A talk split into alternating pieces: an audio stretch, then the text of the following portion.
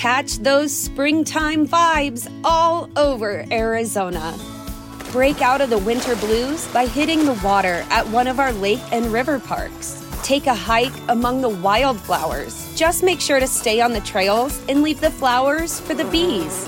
Discover Arizona's best kept secret and visit azstateparks.com slash amazing to start your springtime adventure. Siamo arrivati davanti casa e ho visto Saman morta. Era sdraiata con il collo strano, stretto. Ho cominciato a urlare forte, a maledire tutti, a piangere. Ho perso i sensi. Io ero lì perché gli altri volevano uccidere me. Hanno detto che la madre era la mandante. Sono le parole dette in tribunale da Danish Asnain, zio di Saman Abbas, la diciottenne pakistana uccisa a Novellara, Reggio Emilia, il 30 aprile del 2021, perché voleva essere libera e si opponeva alle imposizioni della sua famiglia. Lo zio, accusato di essere l'esecutore materiale dell'omicidio, ha fatto mettere a verbale la sua versione durante una delle ultime udienze del processo in cui è imputato insieme ai due cugini di Saman, Ikram Ijaz e Nomanulak Nomanulak. Con loro tre sono accusati di concorso in omicidio anche il padre di Saman, Shabbar Abbas, che è in carcere in Pakistan nonostante le pressioni delle autorità italiane per l'estradizione e la madre Nasia Shahin, latitante.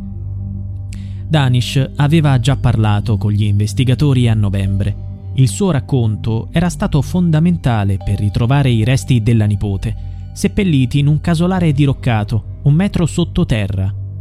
Tuttavia l'uomo continua a negare di aver fatto del male alla nipote. Ha detto sui cugini. Mi hanno chiesto di dare una mano a seppellirla, ma io non me la sentivo. Ho solo spostato a mani nude la terra dai lati della buca perché non ricadesse dentro. Poi sono tornato da Saman e ho continuato a piangere e a parlare col corpo. Perché ero lì? Penso che mi abbiano chiamato perché mi volevano uccidere. Lo volevano fare per il buon rapporto che avevo con Saman e perché ero favorevole alla sua relazione con Sakib, il fidanzato. Poi non so perché non mi hanno ucciso. A ben pensarci, la buca era troppo grande per una sola persona.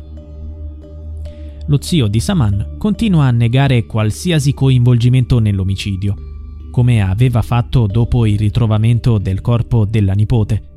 L'uomo afferma di aver saputo dai due cugini che era stata la madre della ragazza a ordinare l'omicidio della figlia. La donna non può ribattere a questa accusa, in quanto è latitante. Danish non ha detto nulla su Shabar, il padre di Saman. Perché? Non lo ritiene responsabile dell'omicidio? L'ultimo messaggio inviato da Saman era per Sakib, il fidanzato pakistano che vive in Italia. Il ragazzo le aveva chiesto novità sui documenti che lei avrebbe dovuto prendere a casa dei genitori e che le servivano per partire insieme per la Francia. Aveva scritto Saman. Il 4 maggio mi ridanno i documenti e tornerò da te. Adesso passo il weekend con loro. Sembrava tranquilla, anche se poco prima aveva sentito un terribile messaggio vocale di uno zio pakistano. L'uomo diceva così a Nasia. Bisogna ucciderla, così non scapperà più. Saman, però, non se ne andò. Forse si fidava della madre. Non si aspettava che la tradisse. Ma per lei era stata già emessa una condanna a morte. La diciottenne venne attirata in una trappola proprio dalla madre, dalla donna che più di tutti doveva proteggerla.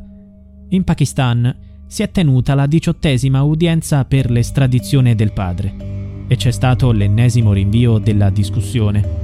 È certo che il padre di Saman non sarà in Italia per partecipare al processo che lo vede imputato Probabilmente non si collegherà neanche in videoconferenza come richiesto dalle autorità italiane.